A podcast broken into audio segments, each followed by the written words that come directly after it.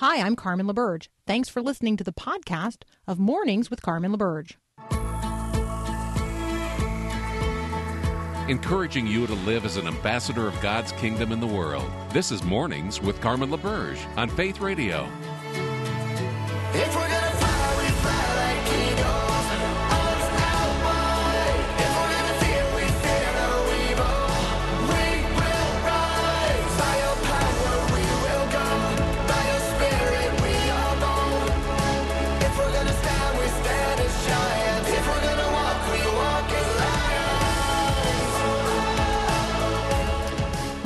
Morning. Uh, good morning. This is hour two of Mornings with Carmen. If you missed hour one on this May the 5th, 2022, invite you to listen to the first hour via podcast later today at myfaithradio.com or via the Faith Radio app. Um, you can get it wherever you listen to your podcast as well. Uh, just, you know, ask it to play Mornings with Carmen. It's the only one out there. The headline news today um, I wish that the headline news everywhere was that today is the National Day of Prayer and that everyone in the country was so intently focused on praying for the nation that we didn't have time for other headlines. But instead, um, the blaring headlines of the day across every media outlet are pretty much all the same abortion, abortion, abortion, abortion, abortion. And the uh, the question of whether or not the Supreme Court is going to make a decision in the Dobbs case out of Mississippi that will affect um, access to abortion nationwide, returning uh, abortion and abortion access uh, or limitations to the decision of each and every state, which was the status prior to the 1973 Roe v. Wade decision of the Supreme Court.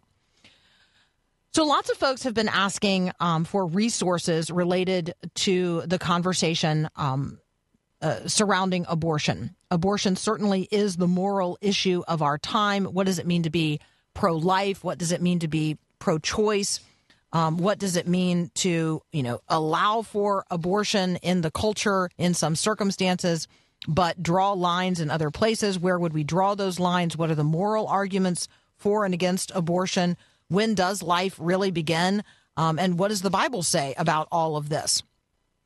Jim Denison has an excellent, albeit very long, um, but excellent uh, piece posted at denisonforum.org. What does the Bible say about abortion? That I highly recommend. Um, so again, you can get it at Denison, D E N I S O N, denisonforum.org. I will post it in all of my social media as well. Um, but he he lays out um, the pro life and pro choice arguments. He defines the terms of the conversation. He gives us the moral arguments for and against abortion. And he unpacks several passages of scripture that are relevant to the conversation. Uh, maybe of critical importance to note is that the word abortion never appears in the Bible. Um, and so anything, any any conversation that's going to be had um, in a in the context of of the church or uh, among Christians or as Christians bear witness in the culture is going to rely on biblical text that uh, somehow talk about um, life or the gift of children um, or the nature of the preborn. We are going to press ourselves into the interpretation of Scripture and its integration into our worldview. We're not going to simply be able to proof text um, on this topic. But, you know, compelling to me would be the passages of scripture which, you know, describe God's knitting us together in our mother's wombs, forming our inward parts. Um, I think one of the most compelling pro-life texts uh, is is the encounter of the pregnant Mary and the pregnant Elizabeth in the first chapter of the Gospel of Luke. Um, in those days, Mary set out and went with haste to a Judean town in the hill country. She entered the house of Zachariah and she greeted Elizabeth. When Elizabeth heard Mary's greeting, the child leaped in her womb, and Elizabeth was filled with the Holy Spirit and exclaimed with a loud cry, Blessed are you among women, and blessed is the fruit of your womb.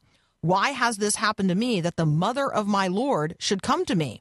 For as soon as I heard the sound of your greeting, the child in my womb leaped for joy.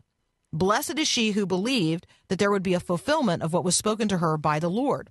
We're talking here about a child, and we're talking about two mothers. That's the language of Scripture. A pregnant woman is in Scripture described as a mother, and that which is in her womb is described as a child. Um, and so, if you're looking for uh, what the Bible says about the preborn, what the Bible says about the human being yet in the womb, whether or not it is human, whether or not it is a child, whether or not the person pregnant is a mother, um, here's a text in Luke chapter 1. That's just one of the passages that Jim Denison unpacks in this lengthy um, piece posted today at denisonforum.org. He also gives the uh, this this compelling articulation at the end of his piece from Mother Teresa on choosing life. Uh, Mother Teresa not only spoke directly into the Supreme Court of the United States consideration of this and the uh, the Supreme Court's decision in Roe v. Wade. She also spoke very clearly on this topic at the 1994 National Day of Prayer breakfast. And since it is the National Day of Prayer, um, I think that reference uh, to Mother Teresa and what she had to say on this matter uh, are relevant as well. All right, so check that out at denisonforum.org. Dr. Peter Kapsner and I are going to continue our conversation next here on Mornings with Carmen.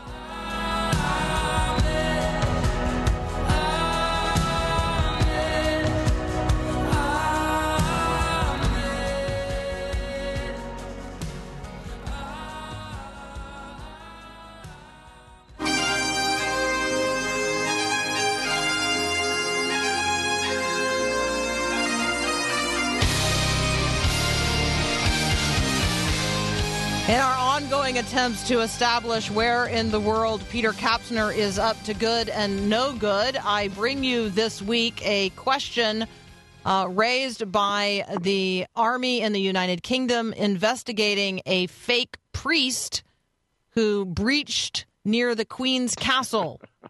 Dr. Peter Kapsner, can you either confirm or deny that it was you?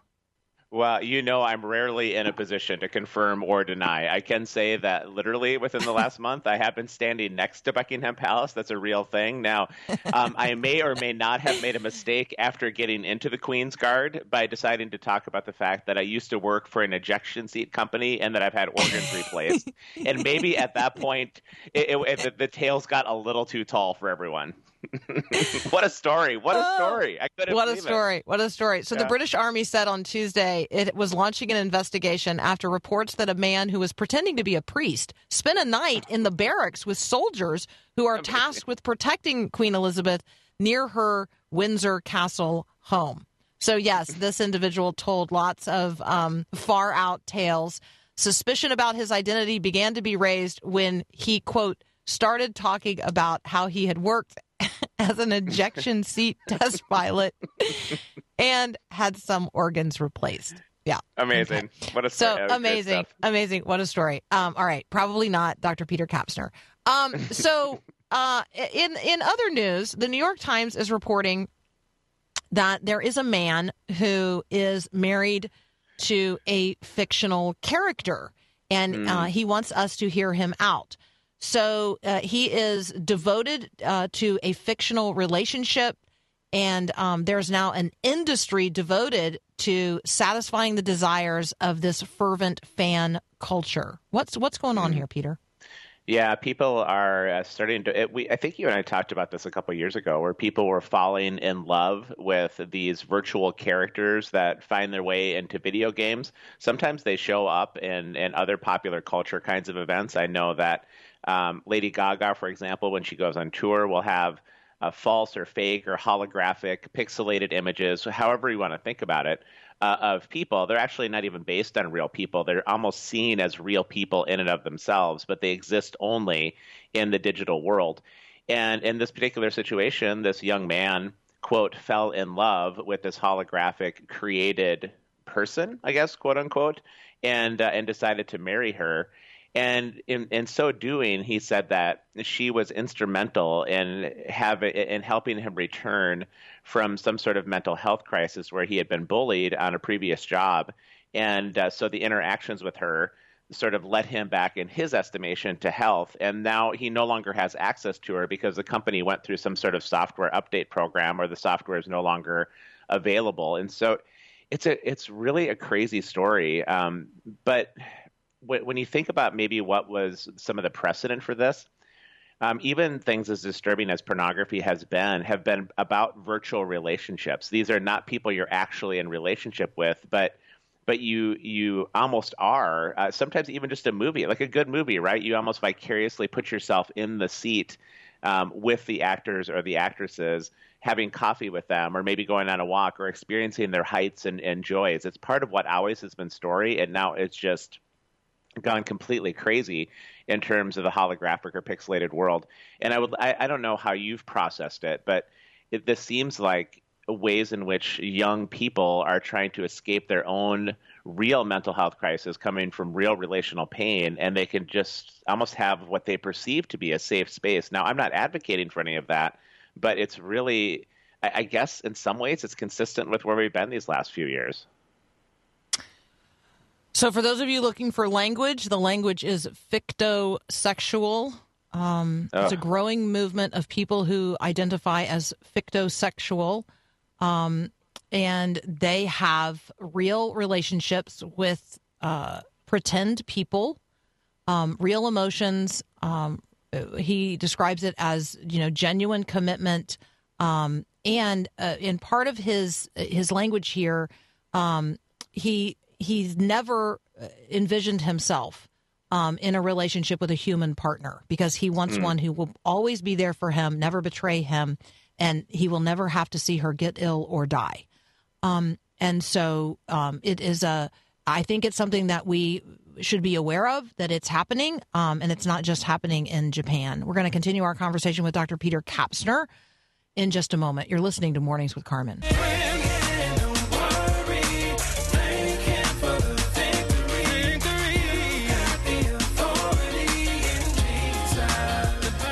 Right, we'd like to talk with Dr. Peter Kapsner about relationships and the confusion in the culture surrounding relationships. So, um, Peter, we've got uh, we got a number of headlines that we could turn to and look at. I'm intrigued by um, this reporting out of Deseret uh, Deseret News about the birth rate, fertility. Uh, America's fertility dilemma is the headline. Research suggests that falling fertility in the United States is not tied to demographics, economics, or policy, um, but the impact could hit all three. People are having fewer babies. Why? Yeah, it's a great question, and I and uh, this is where I love my role as a professor with all these young, especially some evangelical students, and getting into their lives a bit because you see the headlines and the stats, and it's kind of nice to be able to verify then with anecdote and story if people really are feeling that way, and if so, why. And I can verify, Carmen, for sure that over these last couple of years. Um, even unprovoked from me in conversation. I haven't necessarily asked the question directly a ton of different times, but more and more and more young people uh, in an evangelical environment are saying, I don't want to have kids. No, I don't. I just I heard it. I think yesterday. Oh, I can't stand babies, and um, and, and I'm hearing that more and more. I don't know entirely the why. Other than that, um, I do think there is the intersection of what I know you talk about a lot, and we just referenced. The mental health crisis creates such an instability in a personal foundation and such an insecurity that you could actually accomplish or do anything at all.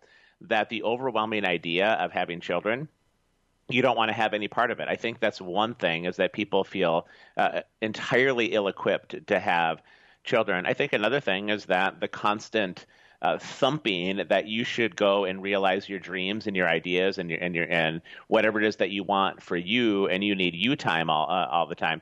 Well, babies are seen as a compromise to your own personal dreams and passions and visions, and and and the and the diminishment of being a mother or a father as uh, uh, a godly, um, eternal kind of vocation, that being diminished means that, oh, I don't really want to do that. So I do think the combination of being overwhelmed by responsibility with me wanting to do me kind of culture probably is accounting for it. But we, we did talk about it in my class about two weeks ago. One of my students brought it up and said, why is it a big deal that the birth rate is declining? And I thought, Well, there's probably a number of reasons for that, but you know, the economic one that Deseret News talks about is that you're going to have a population base that can no longer support an aging population through contributions to Social Security and workforce, not to mention just the economy as a whole.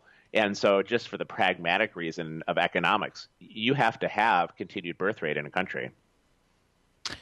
Okay, so birth rate um, is, I think, the right language to use.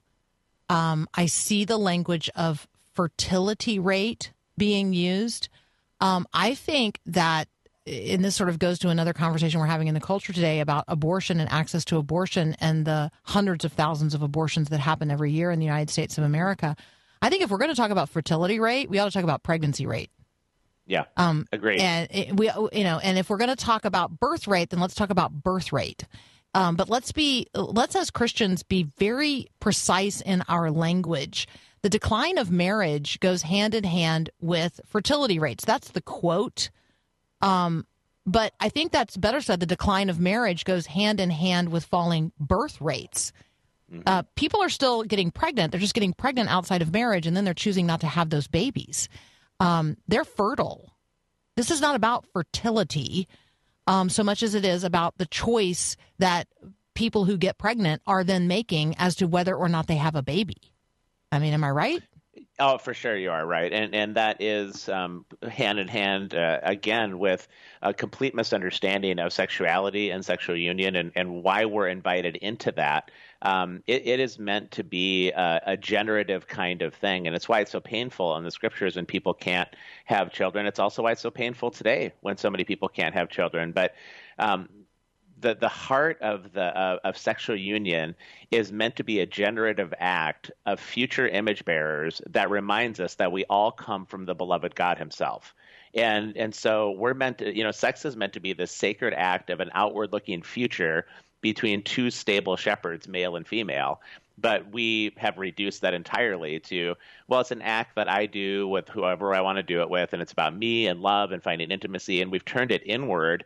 And to the extent that it's become so idolatrous, is the extent that we are now in this place as well, where it leads to this whole, abortion culture, um, promiscuity culture that's also then given tremendous um, fuel to the rise of the mental health crisis because it's such an intimate thing and yet we're using it in such non-intimate kinds of ways. So our spirits are so confused by all of it. And and i do see health and, and healing coming back to young people as we start talking about these things.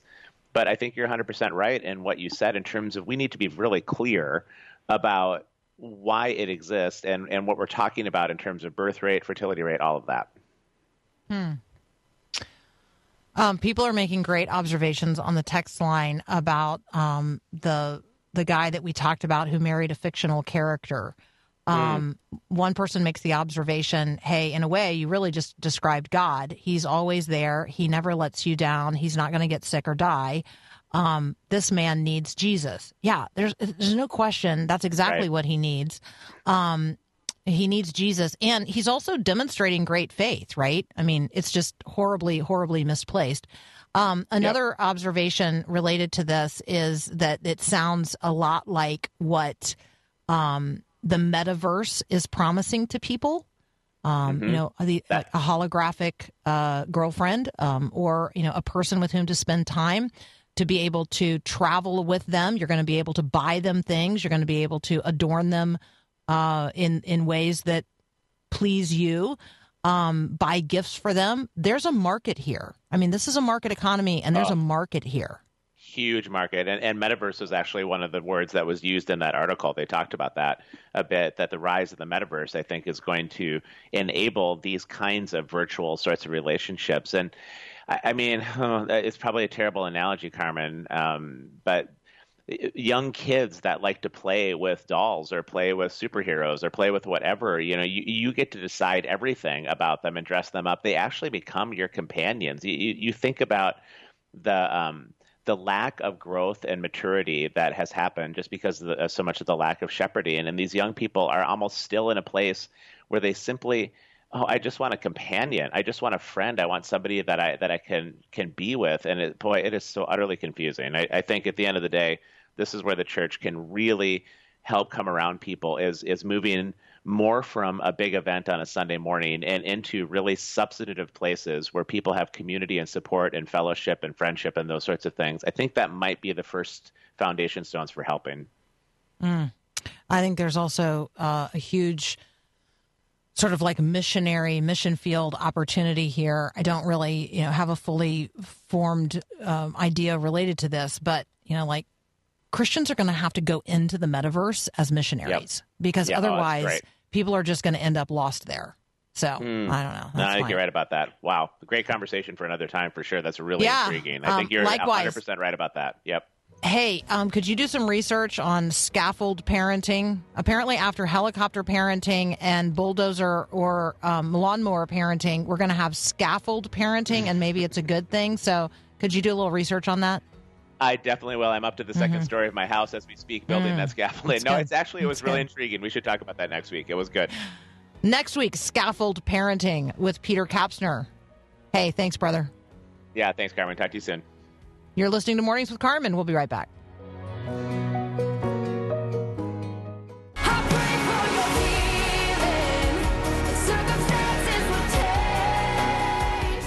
All right, John Stonestreet has just convinced me I'm going to write a children's book. There you go. Uh, he's just convinced me. It's uh, that's a that's a good and uh, valiant thing to be working on. Um, all right, we're going to talk about kids. We're going to talk about summer. We're going to talk about camp. What are you doing with kids this summer? What are you doing for kids this summer? What are you doing with the kids in your community or for the kids in your church? Chris Witt is going to join us next. He's the director of WinShape Camps. Yeah, we're going to talk about kids and fresh air and the great outdoors. All that next here on Mornings with Carmen.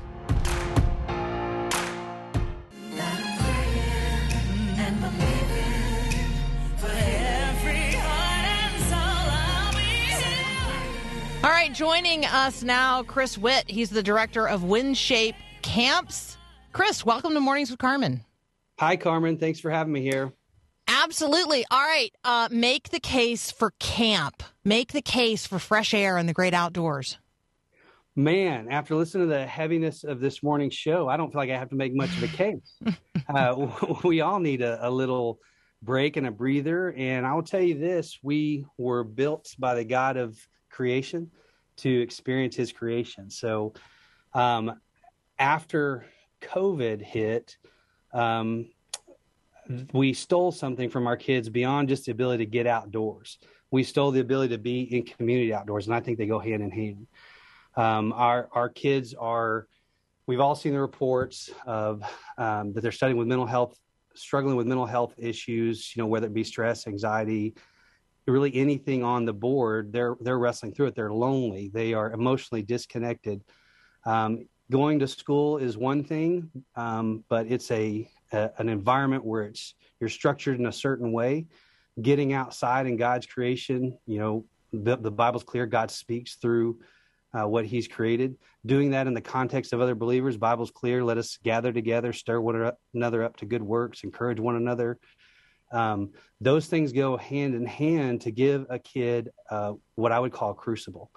Um, It's a place where they're going to socially interact on their own, away from mom and dad. They're going to try out their skills. They're going to try out their who they are. Um, they're going to get feedback from the other kids uh, living with them. So it's not just going to school and coming back. It's living on your own. You know, facing that long, lonely night by yourself and uh, getting through it the next day, seeing the sunrise. It just all goes hands in hand, hand in hand, Carmen, to to create a place where a kid can um, own their faith and see God in a way they don't see just you know sitting through a 2D experience, um, or even even. Um, I was a pastor at church, and I I was passionate about getting my kids into camp because church can become an artificial environment for a kid. Um, but you get a child away from that on their own um, in the midst of creation, and, and he just does something differently there. So I know that one of the things that you guys do at WinShape is um, help college students engage as well. Um, I have a number of college students who I know are going to be working in camps this summer. Um, talk, talk with us a little bit about you know what college students lost during the pandemic and and how serving in a Christian camp uh, over the summer can really you know just help them in so many ways. Well, um, you know, I've been involved with camping for 30 years. I was a pastor at a church that worked with college students for uh, 10 of those. And um, one of the things I always tell college students to tell them is during your time, you have a few summers to give away, to do something with. And I think every student needs to go overseas, do missions overseas to understand the plight of humanity from a different perspective and how Christ speaks to everyone. I think you need to work in your local church because you've never you're never going to have a more powerful moment in the the life of a student uh, of a young person other than when you're in college i mean it's it's just a, a potent moment to do ministry with young people and then third work at a camp and camp the same reasons i just described to you are the same reasons i think they need it um, what i've watched the students in my own life i've got two young men who um, are have just gone through college. One of them is all four years. He's graduating this year. Two of them were taken by COVID. And what we're seeing is that they got to college. They're trying to make the vital connection to other humans. They're trying to make a vital connection to a church, and they weren't able to do that. And even churches that were able to provide small groups that couldn't meet in large groups, uh, they were on a screen. They weren't going to class. They weren't interacting with others. They were starting to live inside of a mental vacuum. Um, they were self assessing their life at a really uh, a huge crisis moment, very formative moment. Um, psychologists will tell you one of the hardest things for a human to do is self evaluate accurately. We've got, we're built to have others speak into us, and they weren't getting feedback uh, from other friends, from other peers, from mentors. Um, they weren't getting it in real life. They were stuck in their rooms. They were sent back home, so they weren't able to launch. You know, they they they weren't able to kind of own their own faith. And so what we started seeing was huge, and we've I, know I'm sure you've talked about it on your on your show. Huge um, rates of kids feeling like they're they're depressed, Mhm. um, eating disorders, everything you can think of on the gambit of, of mental health rose. I've got a friend who opened a counseling center uh, that was specifically called the Anxiety Center. Mm. Um, and she opened it right just pre COVID. And it, she cannot keep enough counselors on the docket. She cannot handle the amount of, um, of college students in particular, but high school students as well, that are are looking to talk about what they're going through. And so now they've come back and things are going normal. But I had one student tell me the problem is my freshman year was awkward. I made a few friends, but then there was nothing for me this summer. I went home, uh, I took online classes, and I went through COVID for two years. Now I'm coming back, and I feel like it's my senior year and I'm starting all over. And Carmen, think about your experience in your from 18 to 24 and all the Mm. relationships you made and how they informed you. This young man got none of them. And so he doesn't know who he is. He doesn't know what he's going to do next. He feels intense anxiety about the future because he just hasn't haven't had those crucibles of community that we desperately need. So that's what camp provides, um, like no other. You live together, you work together on complex issues, you serve others.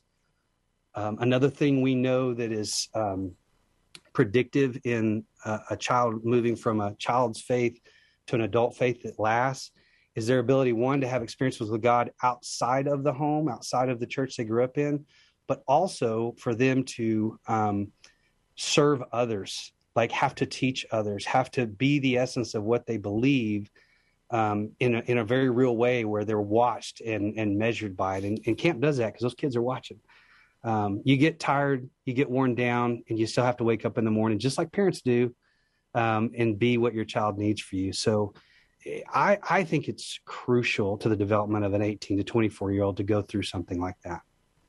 All right. And if you're saying to yourself, I love this idea, I'd love to pass this along to a college student um, who I know and I want to get them connected. Um, if you go to work at WinShape, work at winshape.org, that is just one place where a college student could connect with the best, greatest, ultimate summer job, um, which is serving um, in in college leadership at a WinShape Camp across the country. Talk with us about how this works because it's not like WinShape Camp is a specific place where everybody is going to the same place. WinShape Camp is an experience, um, and actually, local churches can host it. Like, what? This is such a unique model. Yeah, you know, um, we do have um, overnight facilities and places where you can do that camp. But one of the reasons I came to WinShape because was because of the model you're talking about. We are in 86 cities across the country.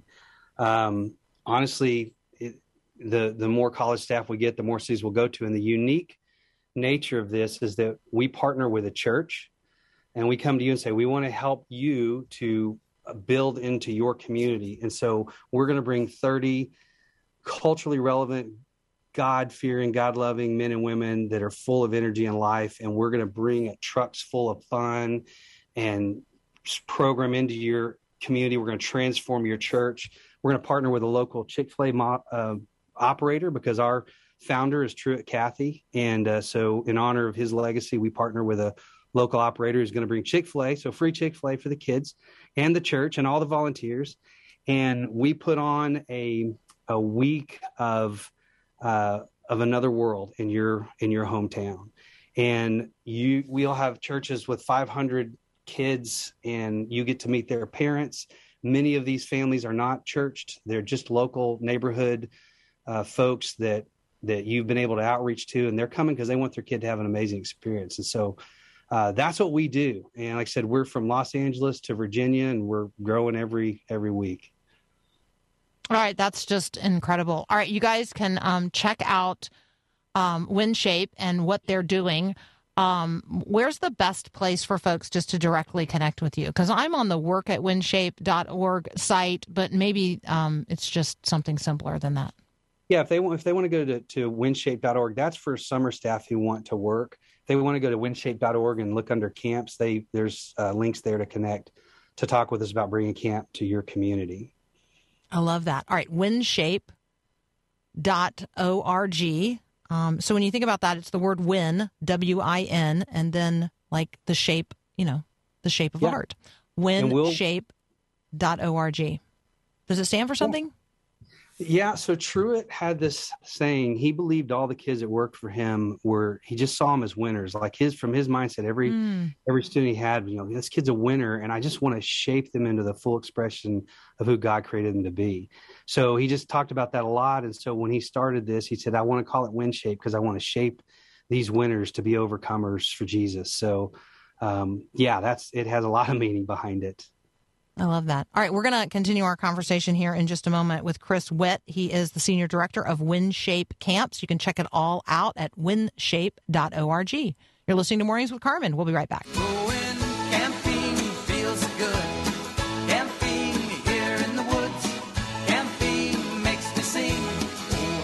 Right, if you have a camp testimony, if you have a camp story to share, text me at 877 933 2484. I'm going to read Chad's um, camp story here in just a moment and Lois's camp story as well.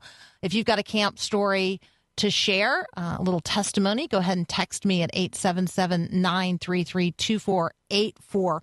We're talking with Chris Witt. He's the senior director of WinShape Camps.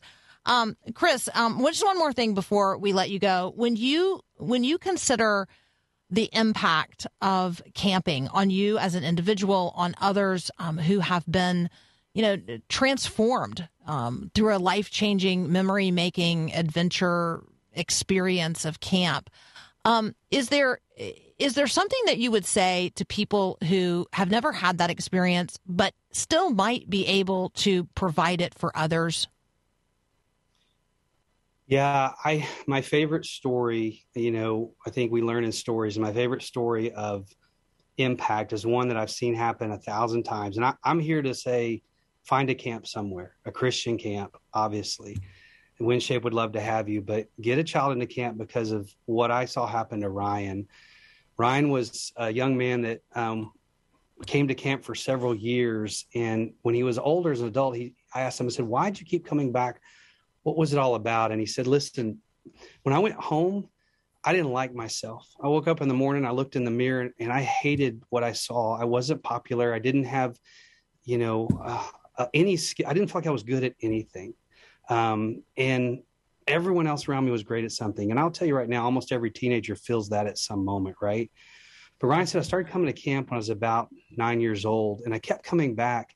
And it, and every year I met these people at camp in this unique environment where I I settled in, and God spoke to me in different ways, and I began to see that there was something worthy in me, something of value, and there's this group of people that loved me and saw something in me, encouraged me, and in, in ways that just weren't happening anywhere else. And I knew my parents loved me, but I was hearing it from people who'd never met me, and that was unique to me. And then I would go home, and those feelings would come back, and those experiences would come back, and I would start to drift into these holes of, of self loathing. But I always remembered there was this city on a hill, this place, this camp that I went to, and these people that loved me and saw something in me that told me God saw something in me and I would go back every year and and fill back up with that, and then I'd come back home, and over time, that city on a hill became my fuel that got me uh, from year to year to year. And and Ryan said that transformed me, and it wasn't any one counselor, it was the sum total of the experience. It was um, it was Natalie in the kitchen, and it was you know Jeff the lifeguard, and it was my counselor, and it was year after year of that consistent experiencing that that place that worked the way God said the world was supposed to work that gave me a vision for who I could be. And then Ryan went on to become a um, a very successful lawyer and is is doing legal work in the name of Jesus. And um, that's the impact of camp. I've seen it happen a million times for kids. It's just playing, but playing on purpose in the context of God's creation, centered around the Word of God, and it just transforms in a way no other can. Thank you um, so much, Chris, for joining us. want to encourage people to check out what's happening at WinShape camps and maybe consider hosting a WinShape camp um, in your own church or community. And if you're a college student, consider um, you know serving on summer staff at one of the WinShape camps. If you're in a position to do so, scholarship a kid to attend one. There you go. All kinds of ways to engage. Um, Chris, thank you so much. All right, some testimonials here coming in on the text line at 877 933 2484. Lois says, My husband and I met at a Christian camp 36 years ago, and then we worked full time at several Christian camps for more than 20 years. We raised our four children um, in that time and in those places. Encourage people to look for camps at ccca.org.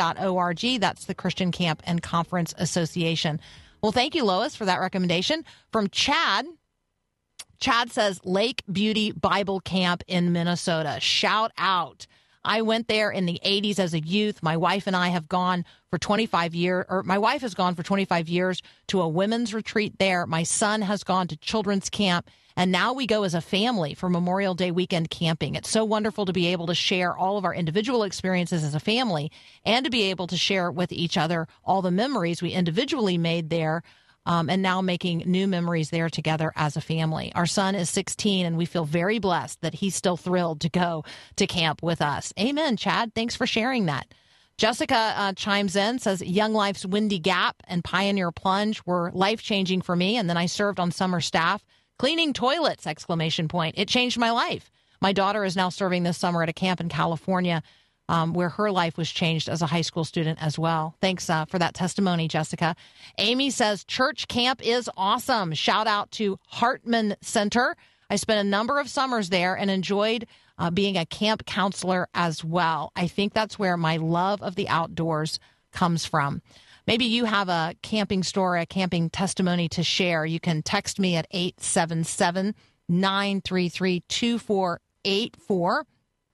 So, um, we are uh, a church camping family, just in terms of life experience, and um, and I say church camp. I maybe I better say Christian camp.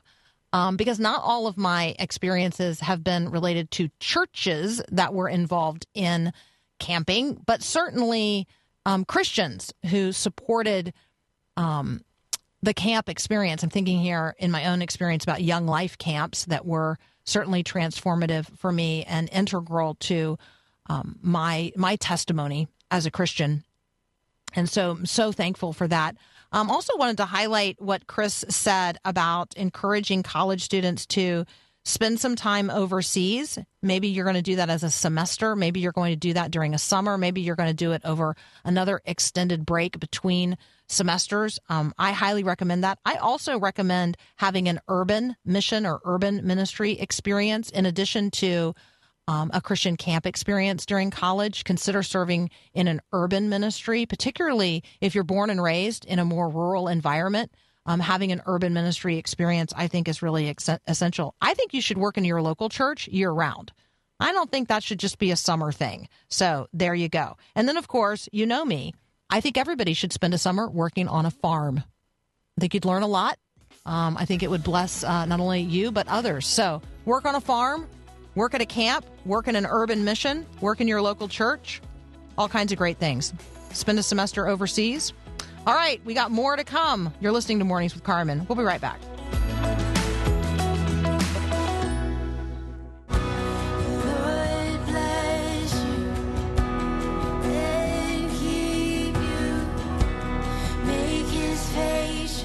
Today is the National Day of Prayer, and so tonight is the National Day of Prayer broadcast. We are hosting it, um, broadcasting it here on all of the Faith Radio media outlets. So, however, you're listening right now, you can listen at 7 p.m. Central tonight, May the 5th, to the National Day of Prayer broadcast from the Museum of the Bible in Washington, D.C. It's also um, Mother's Day this weekend. Let me encourage you to uh, be making a plan now for how you're going to honor your mom, your godmother, the women who serve in ways in your life that mother you. You probably have lots of them, not just one. I hope you do. Um, so let's be sure we're going to honor them this weekend. Uh, my colleague uh, Susie Larson has a devotional um, entitled May His Face Shine Upon You 90 Biblical Blessings for Mother and Child. And we are giving away a bundle, a blessing bundle of them every single day during the month of May.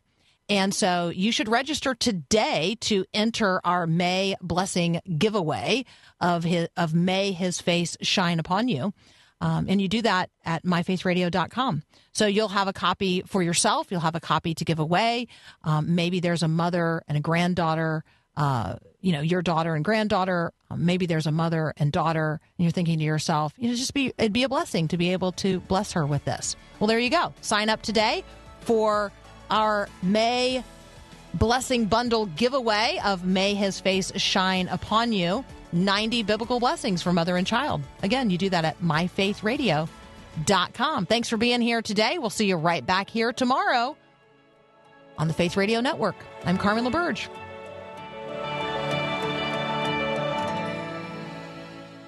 Thanks for listening to this podcast of Mornings with Carmen LaBerge from Faith Radio.